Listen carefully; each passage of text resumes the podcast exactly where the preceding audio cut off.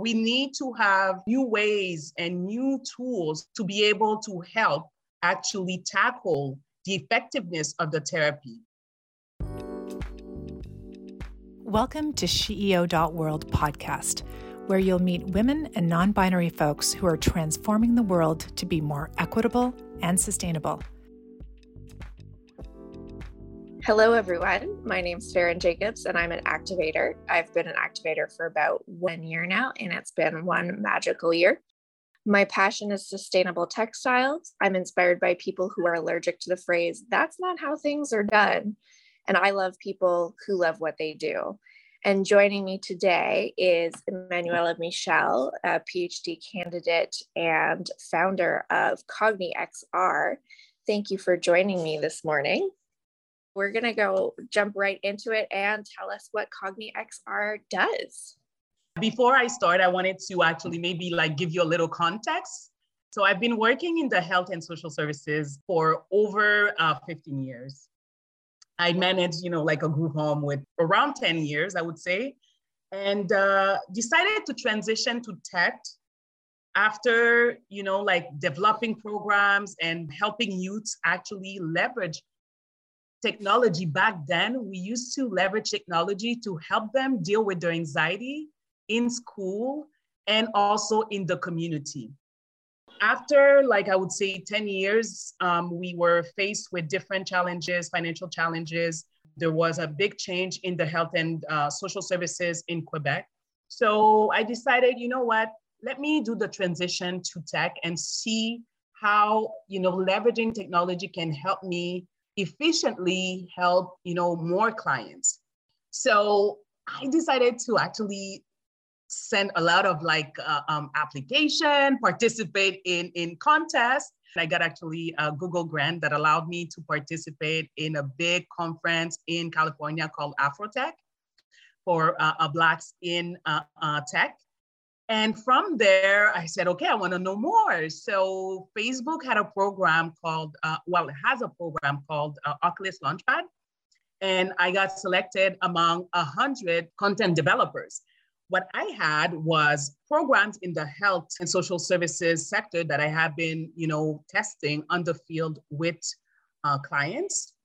And they were gonna offer me, you know, like a boot camp where I would learn about this new tool called virtual reality although virtual reality exists for years, but it wasn't really used in the context that it is used today. So from that program, I actually got to create a project, and that project was my startup, which is CogniXR Health. So CogniXR Health, you know, purpose is to help therapists deliver effective therapeutic experiences to their clients. So therapies for clients that suffer mostly from PTSD and uh, co occurring disorder with virtual reality. So, run me through that. If I am a patient, how does a session look like for me? So, our platform right now is B2B to C, meaning that as a patient, you will not be able to directly request services from us but that your therapist, let's say you're a client and you're suffering from PTSD or anxiety, depression, and you're like, you know what, it's time for me to go to therapy. So you'll search for a therapist, or if you have already one, and that therapist happens to be a CogniXR um, subscriber or a member, then what they will do is after the first initial screening, they will send you a link for your first appointment. So your first appointment will happen in our video conference that is the Cogni Meet. And through Cogni Meet, they will start doing the assessment and evaluation and helping you through the first phase of your therapy session. And then after what we have, we have a tool that is actually uh, um, assisted with AI that will help the therapist measure the nonverbal communication within the therapeutic uh, experience. Because sometimes clients will say, well, people will say that they want to go to therapy and they want to get better, but the minute that they are in front of the therapist, they get anxious and they don't necessarily feel safe sometimes to share the true reason or the problems that they're truly facing because of sometimes it's judgment. Is this person, you know, judging me? If I tell them this, what will they say? What would they think of me? So we, we have a tool in our platform that actually help with that scenario where now we'll have the patient or the clients with the therapist will be able to get you know data on all the nonverbal emotions that they haven't talked on. And uh, from there the therapist will get outcomes the outcome of that that session and then decide with the client okay are you ready now to go to the virtual world to actually start your exposure therapy with the re- true reason why you came here so let's let's talk about exposure therapy, what it is in general and how virtual reality can enhance what exposure therapy aims to do. So in a way, exposure therapy is a type of therapy that, well, with, we call it VRET, so virtual reality exposure therapy. It helps actually, we use virtual reality to be able to bring the patient in a virtual world that is really, really close to their reality. It's like there's two type of therapy. When you go to the office there's the traditional therapy. So what we're doing is kind of like taking the traditional therapy to a virtual environment that is assisted by with computer. And then in that environment you know there's two principles you have the interaction that you want to control how does the patient interact with different objects um, for example if the patient has a phobia and they fear a spider for example then we could recreate a spider as an object, a virtual object that will be in that environment and follow the interaction between the patient or the clients with that specific object. And the client becomes in control now to decide, you know, am I ready to face that fear? Uh, am I not ready? What happens like when the object, which is the spider comes next to me, during that therapy, we evaluate how they interact with it. Do they get anxious? So sometimes some, some therapists will use IoT device, like different device to be able to measure if their heart rate is going faster when the object is coming next to them. There's different ways to do it. Right now, we do not use IoT, but we use AI to be able to get measures of, um, you know, how the patient interact with those objects and um, what are the emotions that come out of that experience very cool and and i guess that offers a sense of safety that uh, or a barrier of safety that regular exposure therapy doesn't because with regular exposure therapy you would be with a spider whereas in this case you still have that sort of protection and safety to to experience it before having to experience it this is fascinating. So, talk to me a little bit about the exposure in terms of phobias makes total sense to me. Um, let's talk about it in terms of something a little more nebulous like PTSD. How does VR help you in that sense? Right now, we have an environment that we've developed that is that we call self mastering. And um, what we did in design, actually, I'm the one that specialized with educational technology. I've learned to conceptualize different environments and I decided to make all my environments for VR. In those and that environment, when the client comes in, they're in a cave, and now they need to make a choice. Do I go right or left? If I go right, then it's to face your challenges, your challenges of trauma. And the thing is, when we think of PTSD, we have to also think about all the different challenges that comes out of the fact that we have that you know, PTSD. So therefore, anxiety, we have substance abuse that can come out of it. We also have the traumas that comes out of it. And for some cases, it could also go up to suicide.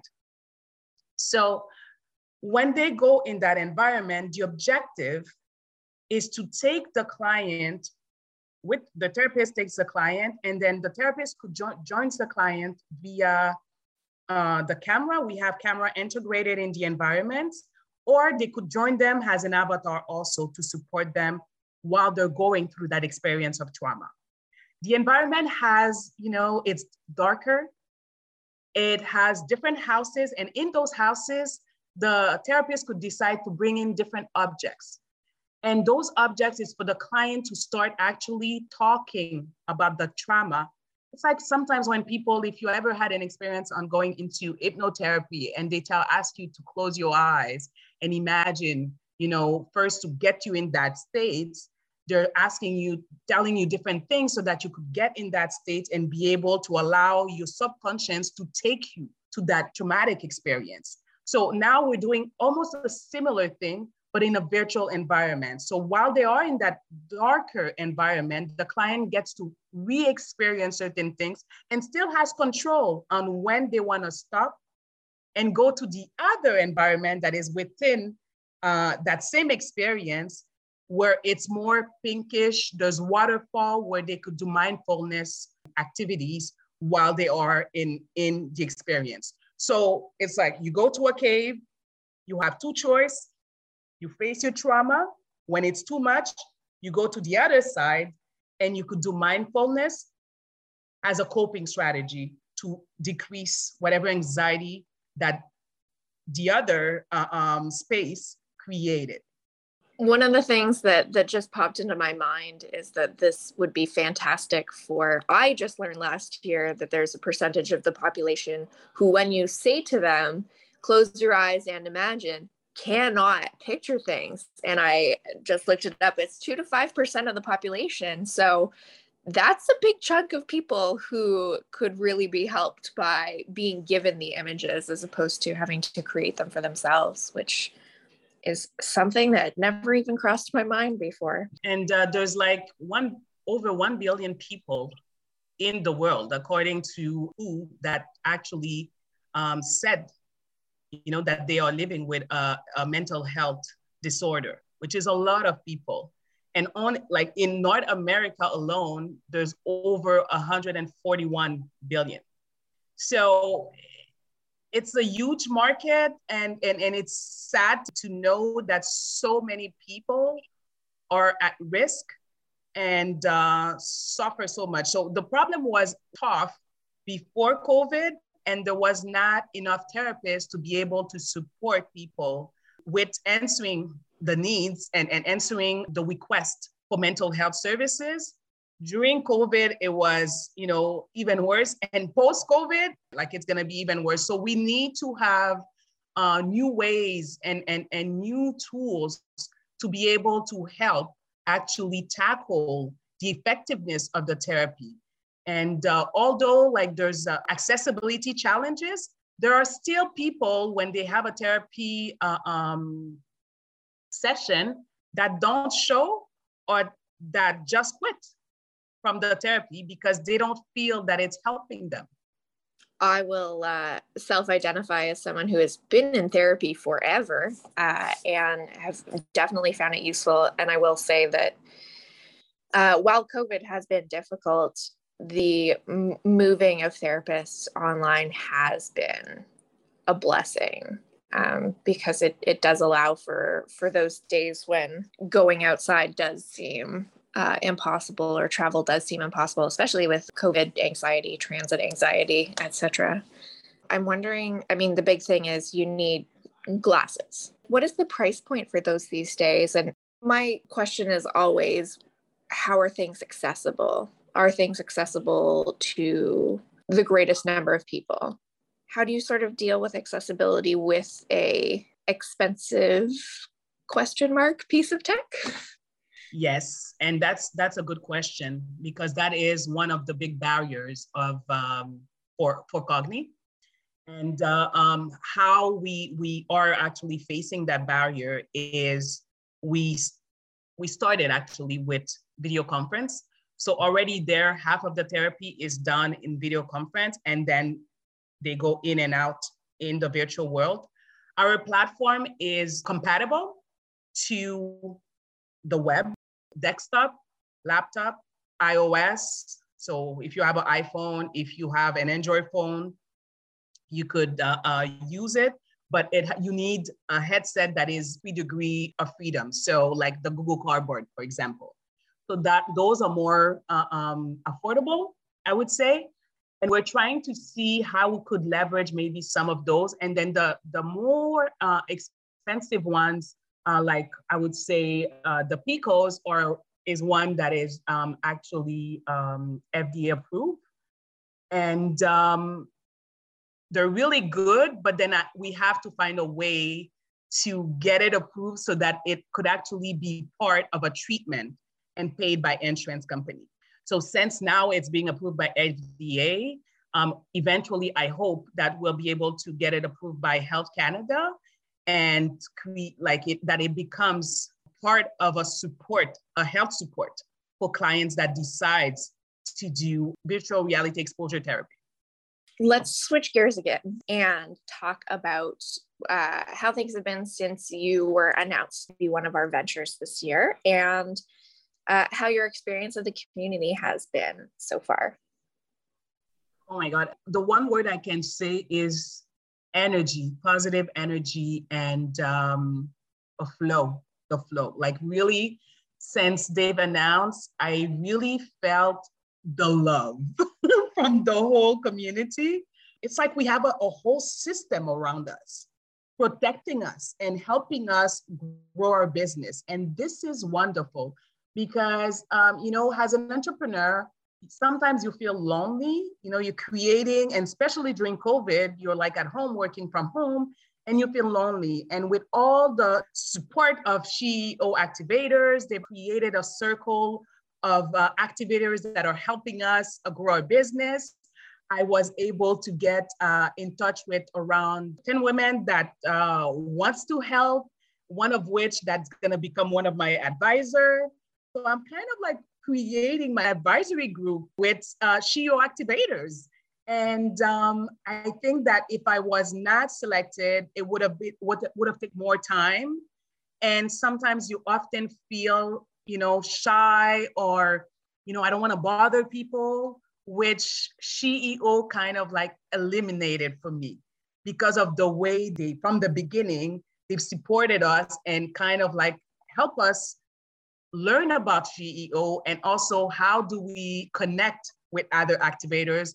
Um, all those sessions that they made about how do you connect with activators. I'm participating in you know like how do you go internationally with a group that again are helping me uh, with my ask which is you know to to get therapists and more counselors testing the platform so i think it's been such a wonderful ride so far and the coaches uh, mj and lauren are phenomenal and they actually help us see things that we don't see and I think that I'm very grateful and humbled to be part of this group.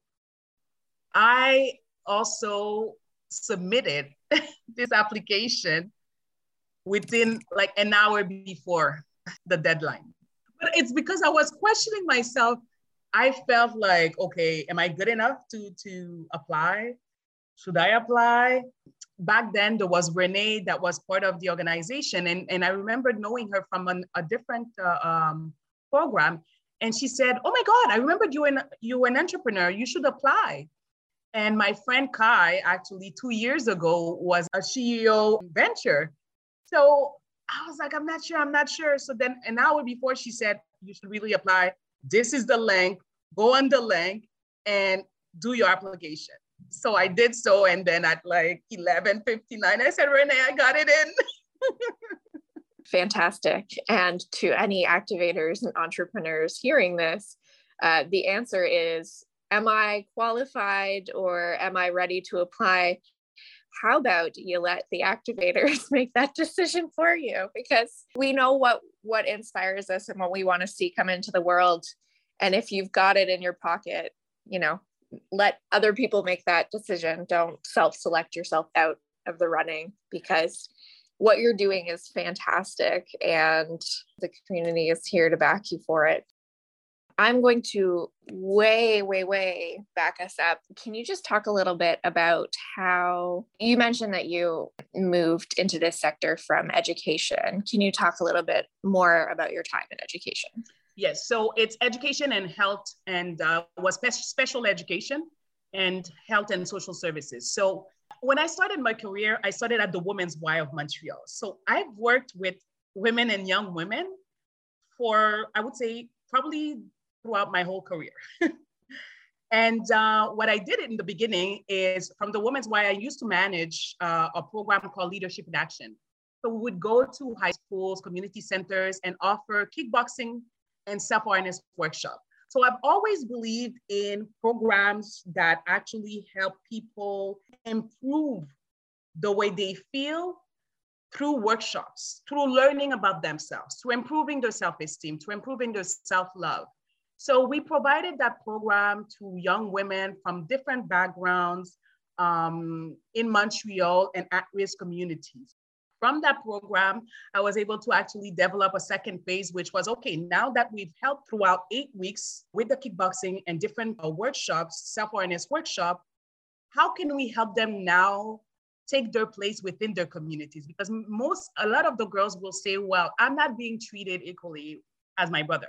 My brother can go out whenever he wants, and I'm not allowed to.